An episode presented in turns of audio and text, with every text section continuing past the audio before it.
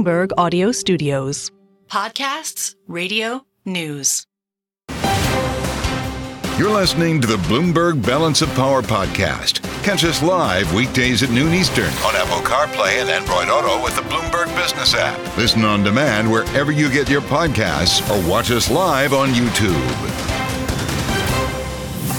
We also have to bring you an important conversation live from Capitol Hill. Joining us now on both Bloomberg Television and radio is Democratic Congresswoman Abigail Spanberger of Virginia, who sits on the House Intelligence Committee and also just returned from a visit to Ukraine where she met with President Vladimir Zelensky. Congresswoman, thank you so much for being with us today as we question now the fate of this supplemental package that would provide $60 billion in aid to Ukraine in the House. Can you tell us first? What you saw and heard. What happens if Ukraine does not get this aid? The provision of this aid through this national security border, this national security uh, supplemental is of the utmost importance. It is dire importance to our national security.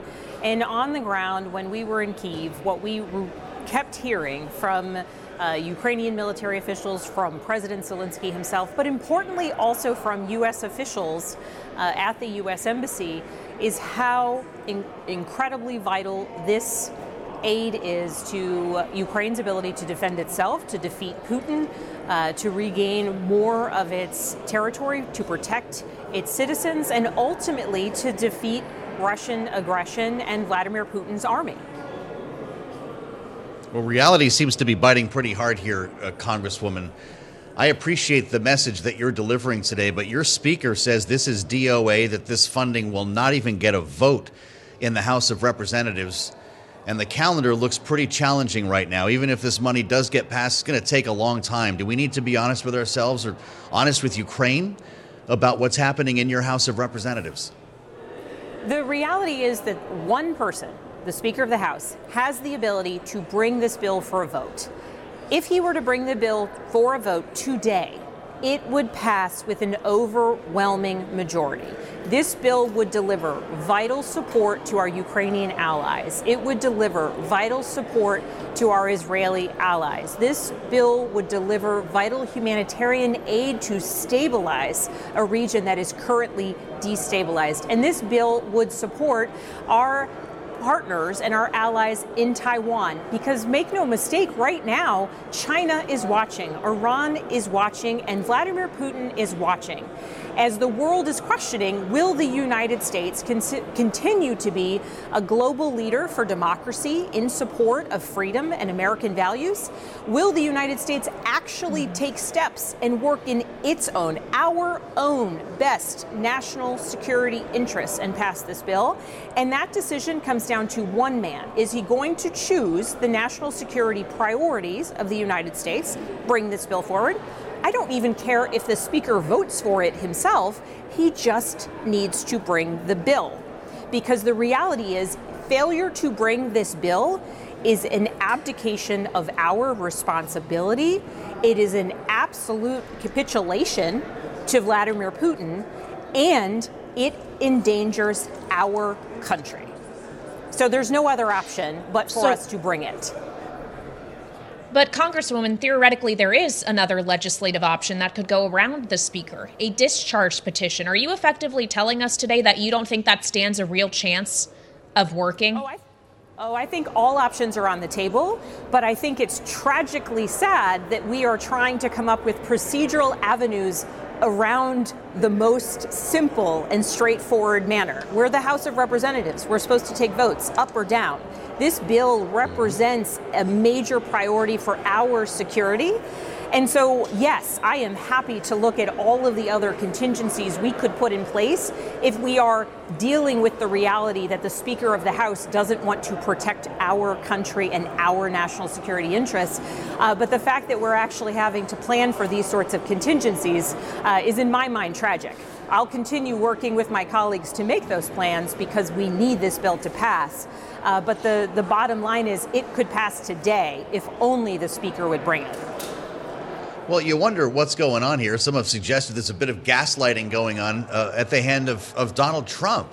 that as long as the speaker's on the phone with Mar-a-Lago, this is never going to happen, Congresswoman. You know what? I that's one step even further. The idea that a former president uh, and you know now candidate for president would want to stand in the way of the United States Congress protecting our own national security interests. Uh, the United States Congress, House of Representatives, passing a bill that passed with the support of 70 senators, Democrats and Republicans. Uh, it is absolutely just ridiculous uh, that Donald Trump would be on the phone with the speaker and encouraging him to do anything other than bringing a bill forward that protects our interests, that protects our values, and that ensures our national security interests are prioritized.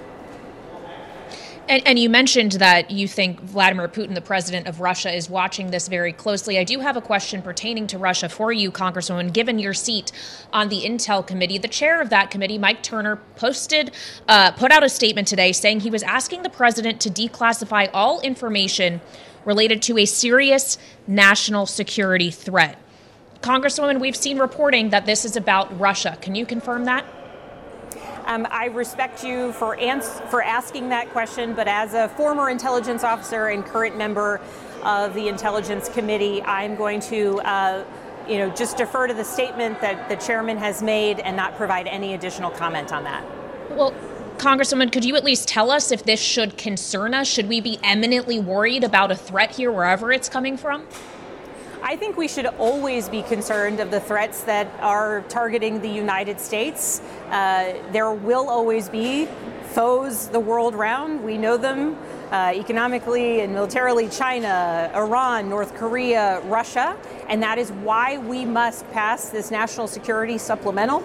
Um, and particularly at a time when we do see a statement coming out from the chairman of the Intelligence Committee uh, noting that there are uh, specific threats at this time uh, that there have been specific briefings about. Uh, no, there's no time like the present for us to actually focus on our national security and, and push this bill forward. I realize you don't want to talk about this, Congresswoman, as a former CIA officer. I wonder if you think this is irresponsible for the chairman to put something out like that without telling people what the heck it means. Um, I so it's not an issue of want; it's an issue of what I legally uh, can do, and I so I can't disclose any information related to what I've been briefed on. Uh, and I am aware that the uh, all statements uh, there's been significant you know discussion within the intelligence community about what can be made public or not. Uh, and so I'll defer to the chairman uh, for what regarding what he put out, but um, I you know, in legally uh, and with my responsibility to protect classified information, will not comment beyond uh, what it is that he put out in his very brief uh, statement. All right, Congresswoman. Well, certainly we respect that. We appreciate you answering what you can. On a, a, different related matter, Joe was mentioning the legislative calendar, how it may not favor passage uh, of emergency aid. And in part, that's because we're just a few legislative days away from potentially a partial government shutdown. The deadline is March 1st. You're going to be out of session for a few weeks between now and then. Can it be averted? If so, how? This is another question where, you know, when Speaker Johnson stepped forward and said he wanted to be Speaker, uh, that puts him and his leadership team in charge of the calendar. Uh, certainly, I think it's totally appropriate if Speaker Johnson wants to say, you know what, not only do we have this supplemental, uh, this national security supplemental to do, but we also must fund the government. We also need to do FISA 702 reauthorization. We also need to focus on FAA reauthorization. Uh, let's uh, cancel that district time everybody come back to Washington, stay in Washington until we get this done. Uh, I would be wholly supportive of, uh, of a Republican leadership choosing to do that because you're right, there's limited time and there is much to do. Um, and particularly it, when we do see you know, floor time being spent impeaching uh, Secretary Mayorkas rather than actually putting forth the government funding that will ensure Border Patrol has the dollars they need to actually enforce the current laws broken or in need of improvement though they may be, uh, the idea that we're spending time on that and not funding vital agencies like Border Patrol, uh, like you know uh, our military, et cetera, uh, is is you know I think it, it, speaks to the sorts of priorities that are currently being put forward. Uh, but the limited calendar that is of the majority's doing, and it is fixable if they want to keep us here, uh, and I would be wholly supportive of that. We'll let you get back to uh, your day in just a moment here. We only have a minute left, Congresswoman. If Mike Johnson passes a CR to keep the government open, will he be fired? You know, I I, I can't imagine um, the reality that, well, I can't predict what my Republican colleagues would do. I would say the fact that we live in a world where a speaker uh, is routinely uh, choosing not to govern because that might lead to his ouster by his right wing flank. Uh, you know, that is everything that is wrong with the United States Congress. I wish that he would say, I'm a Speaker of the House. My job is to ensure that governance is occurring. Therefore, I will bring bills for a vote. Vote for them, vote against them, that's the prerogative of each individual member. But yeah. to actually keep us from governing because he might lose his job, it's it's a sad reality uh, and one I wish that he would uh, push through and not be fearful of. We're glad you could talk to us today, Congresswoman Abigail Spanberger, live from Capitol Hill, only here on Bloomberg. You're listening to the Bloomberg Balance of Power podcast. Catch us live weekdays at noon Eastern on Apple CarPlay and Android Auto with the Bloomberg Business app. You can also listen live on Amazon Alexa from our flagship New York station. Just say, Alexa, play Bloomberg 1130. With news today from the New York Times, Kailey, that's very concerning about what we're hearing from Ukraine. You've heard of a hypersonic missile that Russia has this technology. Kiev is claiming that it's been used. It has evidence. It uh, for the first time. The State Department, the Pentagon, trying to confirm this. Uh, but this is a government run Kiev Scientific Research Institute of Forensic Expertise that we're hearing from here, concluding that a 3M22 Zircon missile was used in an attack on February 7th that targeted cities across Ukraine. This is a big deal, Kailey, because these missiles could evade our own Patriot defense missile systems that we're providing Ukraine. Yeah, that's exactly the concern here is that hypersonic missiles would be essentially impossible or just extremely difficult to actually shoot down. And as we're having a live conversation about what additional lethal aid the U.S. could be providing Ukraine going forward, is there actually anything we could provide that would help them counter this specific threat? That's right, because we don't have this technology. And I know that we are working on it, but it's something that we wanted to talk to Kelly Grieco about from the Stimson Center, a senior fellow with the Reimagining U.S. Grand Strategy Program.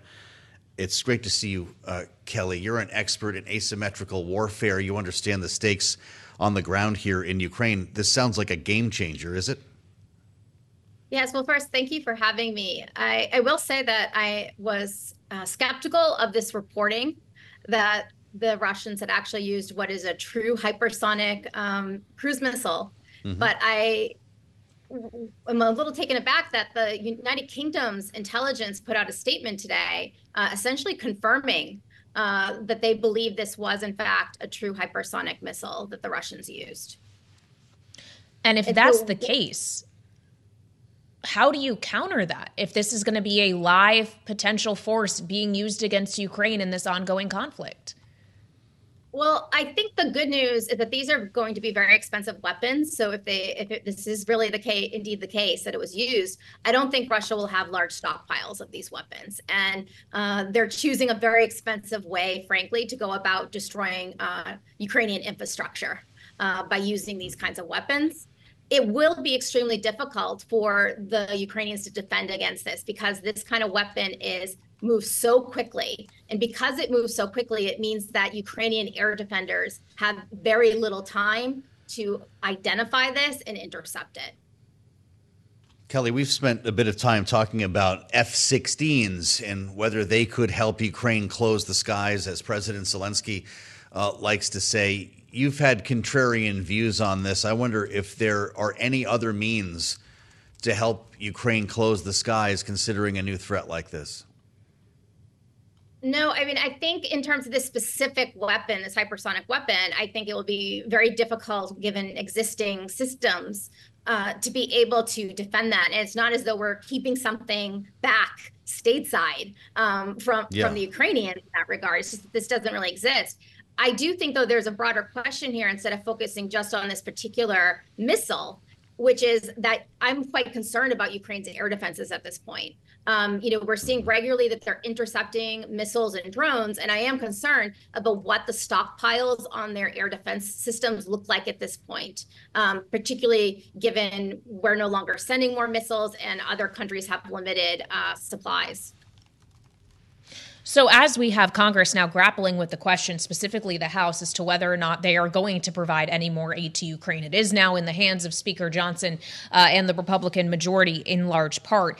How soon do you think Ukraine is at risk of full depletion of the ammunition of, of the lethal aid the U.S. was providing? Yes, I mean, this is a closely guarded secret in terms of uh, exactly what they have left in terms of their stockpiles of air defenses and um, ammunition. I think the ammunition story, it's a little bit easier to tell because we can, um, based on reports with soldiers on the ground, are talking about how much they're rationing um, their ammunition you know, I think one thing I just say is that my colleague Emma Ashford and I recently wrote an article in Foreign Affairs talking about Ukraine's need to really adopt a defensive strategy. And I think as we're thinking about supplementals and if we are potentially going to, you know, continue some kind of funding, I think we need to be really targeted in kinds of systems we're providing to Ukraine. And so I would really focus this on air defense. I would focus it on artillery, and I would focus it on defensive works, fortifications uh, concrete fortifications that are make it very difficult for Russia to try to take more territory. We've heard uh, the extent to which, and this is from intelligence in Estonia, the extent to which Russia is lapping Ukraine when it comes to munitions specifically, old fashioned shells, the stuff that we just can't make fast enough, never mind get money uh, to produce for Ukraine. We started our conversation talking about hypersonic missiles. How about the most old fashioned mortar rounds that Ukraine needs, Kelly?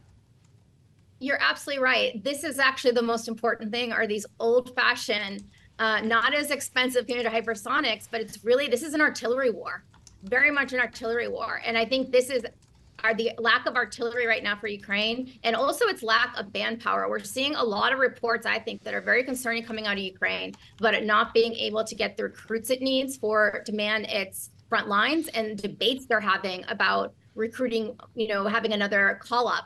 Um, and so it's partly about getting them more uh, ammunition but Ukraine actually is also having some real difficulties, I think, internally about the future direction of the war. And I do think this is a place, again, mm-hmm. where we do have some leverage, particularly if we decide to provide more aid, that we should be making it clear that we would like this to be about doubling down on a defensive military strategy. Well, of course, Kelly, in this supplemental aid package, it's not just about providing aid for Ukraine, but providing aid for Israel as well. And there's an ongoing conflict, as we know, between Israel and Hamas. We actually just were getting headlines out from Prime Minister Bibi Netanyahu, who said Israel will fight until victory, including in Rafah, that they will operate in Rafah after civilians are allowed to leave. As we are now moving to the kind of to new stages of this conflict between Israel and Hamas, what is it that Israel needs from the United States in terms of aid? Yeah, so you know, I think in terms of Israel, it's probably more going to be about munitions, um, replace munitions. Mm-hmm. Some artillery, because they are using a considerable amount, but my guess is it's probably more high-end missiles um, because they're doing a lot, they're conducting a lot of strikes. Uh, so I think they're looking for for more of those kinds of systems. They're not necessarily there's not necessarily competition as much between what Israel needs and what Ukraine needs in terms of these supplementals. Mm. Um, so so I guess that there's that's the one piece of, of good news for the U.S. industrial base. Boy, well, I guess we could use that. In the meantime, uh, what is in store for Ukraine? We only have a minute left, Kelly, in the next month. When will we know if this was real? Yeah, I mean, I think we what we need is for U.S. intelligence to come out um, and confirm it, and I'd, I'd, like to see that and more information about this particular um, how they confirmed it. Um, you know, what evidence w- was used to confirm that this was actually truly a hypersonic uh, missile.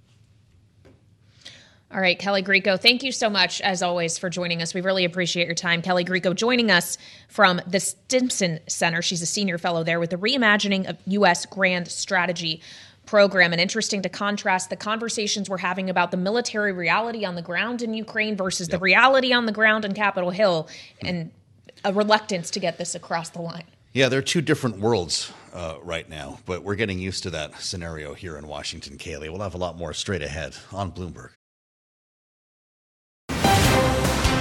You're listening to the Bloomberg Balance of Power podcast. Catch us live weekdays at noon Eastern on Apple CarPlay and Android Auto with the Bloomberg Business app. Listen on demand wherever you get your podcasts or watch us live on YouTube. We want to head now back up to New York, where our very own David Westin, host of Wall Street Week, is joined for a conversation with Gary Gensler, the chair of the SEC. David? Yeah, Kailey, somebody you know well, actually. Gary Gensler is the chair of the Securities and Exchange Commission. Thanks so much for being here with us in New York. No, it's so terrific to be here on Valentine's Day, no How about less. that? Happy Valentine's Day. I hope you're taking care of that. I, I, I, hope, well, but you are with that great wife of yours. Yeah, I, I did it first thing in the morning. All so right. let's first talk about the news of the day, this uh, typographical error apparently from Lyft. It's too soon, I assume, for you to know what happened, and you don't talk about individual cases. But I want to ask a more general question about fat fingers. Is it part of your jurisdiction to make sure that publicly traded companies have certain mechanisms in place to minimize? We can never eliminate mistakes, but to minimize them. Well, so it's it's really part of their responsibility. You use the term fat finger. It could be a, a trading shop that sends a flood of orders to a, an exchange. In this, in the old days, they called it a fat finger because somebody's yeah, finger hit. Yeah. Now it could be in an algorithm or, or even that your, your filings, your press releases, and your annual reports are accurate. So that's really up to them. But yes, we have a role at the Securities and Exchange Commission to oversee to make sure that people uh, don't uh, defraud the public uh, and that they publish accurate financials. So when something like this happens, you call somebody up and say, "Are we looking into this to just make sure there wasn't something fishy I going can't, on?" I can't speak of individual things, but yeah. let me step back. So I'm chair of a 5,000 person agency. a quarter of our agency does enforcement. Another quarter does examination. They don't call me up. I don't call them up on a daily basis. Say, "Look at this." They're they're really talented, David. They mm-hmm. they figure out what to. We, we literally get something like 40 to 50,000 tips, complaints, and referrals a year, and they have to figure out which ones to pursue, which ones not to. Um, uh, and so occasionally I read about things in the press and I go, oh, I didn't know we were investigating that. that's a really, that's great. Our Boston office is on that. Another subject very much in the press has been for some time now, obviously, is Bitcoin, the ETF spot Bitcoin that you approved. And as I understand it, part of the reason you did it, the explanation for it was you felt that the CME futures Bitcoin uh, situation would be good enough to indicate if there's any market manipulation going on. Are you far enough into it to know whether that theory holds true, that in fact you can tell from the CME futures trading what might be going on with spot? So it's, it's a little bit more nuanced than that, but um, several years ago, back in 2021, there was a product that went live, so to speak. Um, uh, an exchange traded fund wrapped around these Bitcoin futures at the Chicago Mercantile Exchange. And then a different set of products c- came to us and asked to list on the stock exchanges. And while we had denied like two dozen of these over about five years, a court in, in Washington said, no, they thought we had not gotten that right, and they remanded it back to us. And I thought the, the, the, really the most sustainable thing forward was to approve these given the court ruling. Um, in terms of the statistics, we really do look at to ensure as best we can there's not fraud and manipulation. But one of the challenges on the Bitcoin markets, David, is so much of it's traded on trading platforms that are non compliant with our laws. Now, Bitcoin's not a security, but they're trading on those platforms a lot of other crypto tokens without prejudging anyone. Have to be careful. Um, that uh, with hundreds of other crypto tokens on there, likely there's other uh, securities. And we, we're in court in a number of these cases in front of various judges and panels. And um, and so the American public, when you're investing in something like Bitcoin, to be aware, one, it's a highly speculative asset. Number two, it's generally trading on some platform that is not fully compliant with the securities laws for other things they're doing. And number three, I would mention is think about what use case. What is the actual use case? When you buy 100 shares of XYZ stock, you kind of know what's behind that company, what the there there is. Uh, uh, you said you're not going to prejudge. I wouldn't expect you to prejudge. So let me ask you to prejudge. yeah, yeah, David, I figured that. A, a, no, a big question people are asking is Ethereum. Is there a principal difference, a reasonable difference between Bitcoin and Ethereum? Now, I understand you'll have to have an application, look at all the details and stuff, but just in a general sense, is there a distinction between the two for this purpose? So, so you help the American public understand why I'm not going to answer that because I am in one, just one member of a five member commission, but two, there's various applications in front of our commission. And just as you wouldn't want a, you know, a judge to prejudge, a commissioner shouldn't prejudge. Those applications are in front of us right now.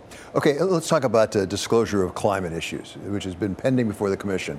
Uh, and it has not come out yet. Uh, it's not clear why. Can you give us a sense of the timetable on when you may have those regulations? So let me just step back. So the Securities and Exchange Commission is not a climate regulator. We're not a regulator of climate risk but we oversee companies raising money in the public, and uh, they disclose their material risk to you, or they're supposed to disclose their material risk out of rules that have been around for decades. And many of those companies are already making significant disclosures. I think something like 90% of the top 1,000 companies in the US by market cap disclose something about climate. Over half do disclose their greenhouse gas emissions. So there we have a role to bring some consistency, some comparability. You can compare and contrast. That's our role. It's a securities market role, not a climate role. You asked about timing. Timing, yeah. Ah, there, the great question. We proposed that rule back in March of 2022. We tend to take somewhere in the order of a year and a half to two years to uh, adopt rules if we adopt them, can't prejudge. But I would say here's the one wrinkle to this, my friend 16,000 public comments we got, 4,400 of them unique, different comments. We not only have to read them, we have to consider them, we have to think about what adjustments we make. That, that's the biggest docket of comments we've ever received on a rule. So that's part of why it, it's, you know, we, we, we do our work carefully. Well, I'm curious about behind the scenes, what you take into account. And one thing very specifically, we have an election year this year, you might have noticed. There may be changes in the Congress, in the presidency.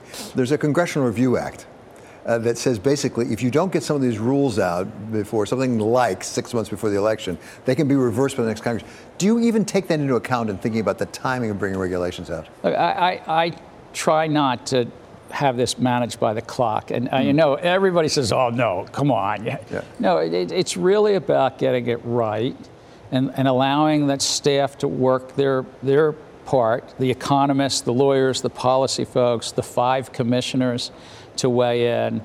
Um, but we're certainly aware. I mean, Congress is a really important part of. You know, they they ask a lot of questions about every one of our. Uh, important initiatives, but this climate risk disclosure. But again, uh, we want to get it right and not against the clock. Uh, you also have just brought out a regulation involving hedge funds and trading in U.S. Treasuries. A lot of complaints about it, a lot of uh, gnashing of teeth, if I can call it that, on part of some of the hedge funds. Uh, do you take into account the possibility of challenges in court in putting together regulation? Because well, you're going to get challenged. Do you shape the regulation, try to minimize the chance of being overturned by the Court of Appeals? It's going to be a yes, but let me just answer something. What we've done is the U.S. Treasury market is the base of the rest of our capital markets. It's also how, when you talk to Chair Powell, or sometimes you talk to former Secretary Summers about monetary policy, it's how we do our monetary policy. So the Treasury market is so critical. It's how we also maintain our dollar dominance around the globe. So what we've had is a series of four or five rules around the U.S. Treasury market, central clearing, and yes, something about the dealers. And by the way, it's mostly about something called principal trading firms, not hedge funds, not hedge funds. But to your question, we live within the law and we live within how the courts interpret the law. And ultimately, the Supreme Court writes the law of the land, as you know, the great Chief Justice Marshall once wrote 200 years ago. So we do take that into consideration. And where appropriate, we pivot, we moderate, taking into consideration. Um, and it's critical that the American public have confidence in their SEC, but it's also critical that a rule be sustained in court because then it can actually help investors and issuers for hopefully years to come. Gary, thank you so much for being with us. Really appreciate it. That's Gary Gensler, Chair of the Securities and Exchange Commission. Back to you, Kailey and Joe.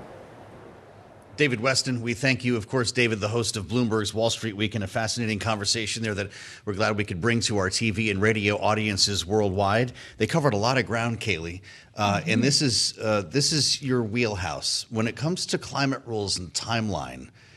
No concern uh, by the chairman about a potential change in administration with a lot of work left this year. Yeah, no concern expressed saying sure. he's operating in the absence of a timeline in mind, though the Congressional Review Act that David asked about mm-hmm. is a very real thing. With a certain amount of legislative days, you could We're have a future Congress. There in which the, there potentially could be an overturning of, of, some of these rules that the SEC as a regulator has proposed. He was right to point out that this is just a proposal. They've received a ton of feedback on it, mm-hmm. thousands of comments, because there has been a great deal 000. of pushback specifically on scope three emissions, yeah. concern about what it would mean for the supply chain, for even things like small farms to be able to report these kind of disclosures. And it's kind of that level of disclosure that really mm-hmm. has received a lot of the pushback. And what we're waiting to see if it ends up in the final rule, if and when we get it, we didn't really get a lot of clues there from the chairman as no. to when that will come. He plays it pretty close to the vest, yes. just as a rule, wouldn't budge on Ether, an Ether ETF. Mm. Does that mean we're getting close to a decision? Potentially. He hasn't actually said whether he thinks it's a security or a commodity. And there are more filings Which for spot ether ETFs. First. We got another one from Franklin Templeton just this yeah. week, and that's what a lot of crypto markets are looking ahead to. They've we'll got see. a lot to clear through before yeah. the end of this year. He's a busy uh, man. Yeah, fascinating conversation with uh, Kailey Leinz. I'm Joe Mathieu. Stay with us on the fastest show in politics. This is Bloomberg. You're listening to the Bloomberg Balance of Power podcast. Catch us live weekdays at noon Eastern on Apple CarPlay and Android Auto with the Bloomberg Business app. You can also listen live on Amazon Alexa from our flagship New York station. Just say, Alexa, play Bloomberg 1130. Welcome to the Valentine's Day edition of Balance of Power. We are now down to two. I was told there'd be no math, but we have to do a little bit today a two vote margin, essentially, for Speaker Mike Johnson. If you put this together, following what happened in New York 3 last night, Democrats flipped the seat that once belonged to George Santos. We are now at a 219 213 majority with three vacancies. That means Mike Johnson can only lose two to get anything done here. So the walls may be closing in. As for that race, and we're going to talk about that with Don Levy. Aren't we glad Don Levy's back today from Siena College poll. They called it Tom Suozzi wins, but it was by a wider margin, about eight points. The poll showed him up by four. Either way, it changes the math here in Washington in a Congress and a House that was already having trouble getting anything done. Or maybe we haven't gotten anything done. That's where we start with Billy House, who might be the last person left on Capitol Hill today. Billy, it's great to see you, Bloomberg Congress reporter. Uh, if my math is right here, Mike Johnson's job just got a lot more difficult, right, Billy? That's correct, because although 219 versus 213 is six votes, uh, tie votes go to defeat. In other words, you got to get more than a tie if you're going to pass a bill. There you go. And so uh, we actually saw a tie almost last week when they tried to impeach Alejandro Mayorkas, and Al Green showed up and things started to get uh, a little more complex. Republicans had to take the fall on that bill so they could do it again, Billy, and it happened last night. This says everything to me. We've had an historic impeachment of a cabinet secretary, the Homeland Security Secretary. He was impeached by one. That says to me, following the election, that vote could not be duplicated tonight. They actually managed to thread the needle on this, Billy. You're, you're absolutely correct. I mean, uh, there were two votes on both sides of the aisle that weren't yeah, so four, a total of four that weren't cast. uh, two Democrats uh, couldn't make it to town, and two Republicans apparently didn't want to cast that vote. But you, are correct. Uh, a margin of one is not a big margin. And now that they've flipped New York 3 to Democrats, that would be a tie again if they held the vote tonight. So good time, I, I, guess, on on the part of Mike Johnson, Billy. Eh, the conventional wisdom here in Washington is that the impeachment goes to die in the Senate, that we don't even see a trial. What are you hearing? Well, what we do know from uh, uh, the Senate and, and, and Senator Majority uh, Leader Schumer's office is that uh, uh, they do not expect the articles to be, and there's a solemn sort of Masonic march of the articles over from the House to the Senate, if you might remember the yeah. Trump impeachments. Uh, this won't occur until after the Senate returns uh, on January, I mean February 27th, and and then a uh, uh, the Senate would be sworn in as jurors, and a trial will start. Ironically, uh, House Republicans' various uh, impeachment efforts are going to run into each other because Hunter Biden's supposed to testify in the House on huh. February 28th. So you could have both of those happening at the same time. Well, we've got a calendar problem again here, uh, Billy, because it's recess time now. And by the looks of things, there's something like six legislative days left to avoid a government shutdown. And by the time they come back from recess, there will be only three. Do we need to start having a more serious conversation about this? I've been asking people every day, and I keep hearing, oh, no, they'll figure this out. But uh, what, three weeks from tomorrow, we start shutting down? Absolutely. I, uh, in fact, I asked last night Senior Appropriator Tom Cole, the Rules Chairman, uh, are we going to have a shutdown? He said emphatically no. But what what you are seeing when you see the calendar is uh, impeachment in the Senate, Hunter Biden uh, questioning over here in the House, and just a couple of days before a shutdown. They do have a lot of things going on when they return uh, later this mm-hmm. month. Uh, a lot of them uh, self-imposed deadlines, and of course the government shutdown ones are kind of self-imposed. They're just, uh, you know, kick the can deadlines that were supposed to be resolved earlier this year. Well, so speaking of kicking the can, is that what members think? Is that why everyone's convinced that we will not have a shutdown because the speaker will have to cave, do another continuing resolution, which he vowed not to do? Hey, that's a good question. Uh, there, there does seem to be a malaise or a lack of concern, and perhaps now we've just gotten into uh, a feeling that, uh, well, well, we can always do another CR. Now that's what House conservatives get really irate over. Uh, but despite all their stomping and and fist pounding, they haven't really taken that out on the new speaker Johnson yet. Yeah. Well, we'll stay tuned, Billy. I can't figure out how they're going to avoid this uh, at some point in the next several weeks. And we'll remind our viewers and listeners that the State of the Union would only be a couple of days after that. So these all overlap along with Super Tuesday. Billy House, great to see you reporting live from the Capitol Bloomberg News congressional reporter with love in the air today in Washington on this Valentine's Day. Too bad it's not helping the bipartisanship. Don Levy told us what was going to happen last week in the race in New York 3. He runs the Siena College poll. He's the director of the Siena College Research Institute. And Don, it's great to see you. I'm glad you came back because we do have questions about the way this all came down. You were inundated with a big snowstorm up there yesterday, and I'll remind everybody that this is the seat once held by George Santos. We were told that George Santos may have ruined the district for Republicans for some time. And it seemed to not be a great factor in this race, Don. It came down to a lot of national issues uh, like the border, uh, like spending. And it's been interesting, Israel as well, to watch this whole thing shake out. He won by more than you thought, didn't he? He did. Uh, Tom Suozzi ended up winning by uh, just a little bit under eight points. We had him at about four points. And he overperformed really uh, relative to our poll in both the Queens component of the district, which is about 20%, actually showed up at the rate of only about 15% last night. Uh, and Nassau County, 80% of the district voted at the rate of about 85%.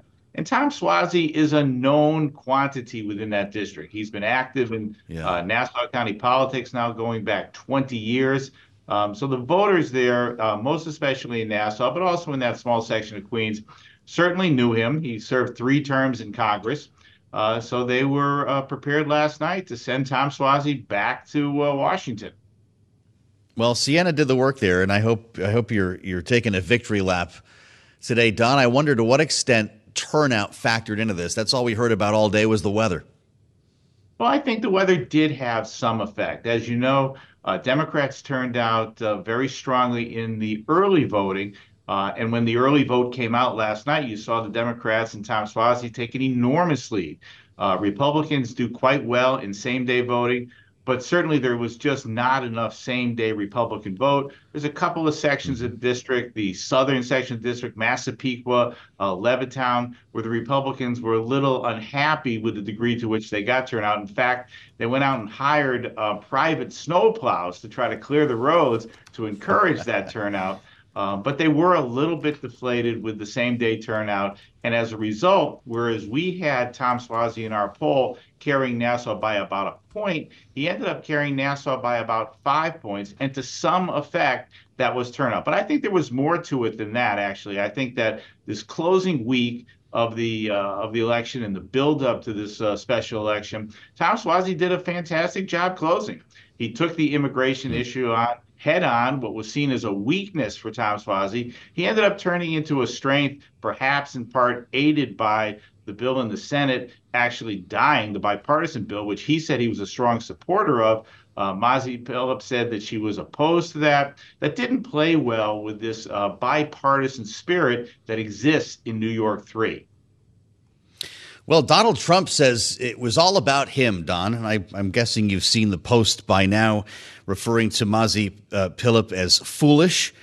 And he's, of course, making the case that she didn't use him enough or lean into MAGA. He says, running in a race where she did not endorse me, tried to straddle the fence when she could have easily won if she understood anything about modern day politics in America. To what extent was there a Trump factor or, or lack thereof? In New York 3? Well, our polling continued to show that, that Donald Trump was unpopular in the district, uh, about as equally unpopular as Joe Biden. I think that's a bit of uh, Monday morning quarterbacking. Mazi Pilip did straddle the fence, though, and, and really, I think, uh, didn't close strongly because of that. Um, you know, her position on uh, a national abortion ban, you know, and, and Previously in New York, abortion, while an important issue, didn't seem quite as salient because in New York, uh, most people feel as though a woman's right to choose is is sacrosanct. But to the degree that Mazi Pilip was identified as potentially being a vote for a national abortion ban, and not really taking a, a razor uh, clear position on that, that hurt her mm-hmm. in, in the final week. Santos on the other side, excuse me, Suozzi on the other hand, um, took a very strong position on abortion. And so, between that classic Democratic position of support for uh, abortion rights, um, as well as Suozzi taking the immigration issue on head on, uh, allowed him yeah. to close very strongly in the race. Well, he's got some people calling this the recipe to win uh, for Democrats here in November, Don. I wonder your thoughts on that because he called out Republicans on that border plan that collapsed the compromise that never got a vote in the House. Is that going to be the model going forward? Well, certainly, I think in, in swing districts, and we've got about five of them here in New York, um, this idea of getting something done, whether it's getting something done on the border, which is paramount right now, but getting something done across the board. The issue could be Ukraine, it could be Israel, it, it could be keeping the government open. Tom Suozzi did a great job saying I am a bipartisan, hardworking representative, and getting something done is what has to happen. So when you look to a couple of the other districts in Long Island, a couple of districts in the in the Hudson Valley, certainly the Republicans who occupy those seats right now are taking notice mm-hmm. uh, and, and, are going to have to pay attention to how Tom Suozzi closed against Mazi Pilip, including saying immigration. I'm for a bipartisan agreement. Let's get something done. That worked for him talking with Don Levy of the Siena College Research Institute. As we look ahead to uh, to fall, and this is going to be a quick turnaround here, Donald Trump said something else in his post. Give us a real candidate in the district for November. Suozzi, I know him well, can be easily beaten. And I wonder your thoughts on what Republicans might do as an answer to what happened here uh, for the full blown election. But also the extent to which redistricting could play into this, because it's supposed to go back to making this an easier fight for a Tom Suozzi or any Democrat, isn't it? It is. Redistricting is still a little bit up in the air here in New York. Uh, there's talk that there's a compromise. I think that this particular district uh, will end up uh, being, if not safe, I think this will be uh, a lean Democratic district, and Tom Suozzi is going to look pretty secure. More than likely, uh, New York State uh, Democrats, the, the uh, excuse me, Republicans who are interested in holding some of these other seats are going to look to the other couple of districts on Long Island, as well as the Hudson Valley districts, to try to hold those, and probably are going to end up conceding this district. Mazi Pilip has said mm. she's going to run. There could be a couple of other Republicans who are going to throw their hat in, but right now, New York 3 looks like it's Tom Suozzi's to hold. I've only got a minute left on. I don't want to set you up here, but I wonder if you buy the, the bellwether talk this morning, the extent to which New York 3 is unique or something we can read into nationally. I, again, I, I don't think we can help ourselves. Uh, we're going to read into it, but it was a special election. Uh, had a slightly more than 25% turnout. These are the most engaged voters. Democrats have been doing well uh, in these special elections. Um, but as far as a bellwether, it's something to look at. It doesn't necessarily uh, foreshadow exactly what's going to happen because, as you know, there's going to be a thousand and one things that are going to happen between now and November. and Donald yep. Trump and Joe Biden will be on the ballot then, not only Tom Suozzi. No, keep that in mind when you hear talk of bellwether throughout the day because Don knows what he's talking about. Really glad you can come back to talk to us. Don Levy is director of the Siena College Research Institute, the man who called the race for us last week. Thanks for listening to the Balance of Power podcast. Make sure to subscribe if you haven't already at Apple, Spotify, or wherever you get your podcasts. And you can find us live every weekday from Washington, D.C. at noontime Eastern at Bloomberg.com.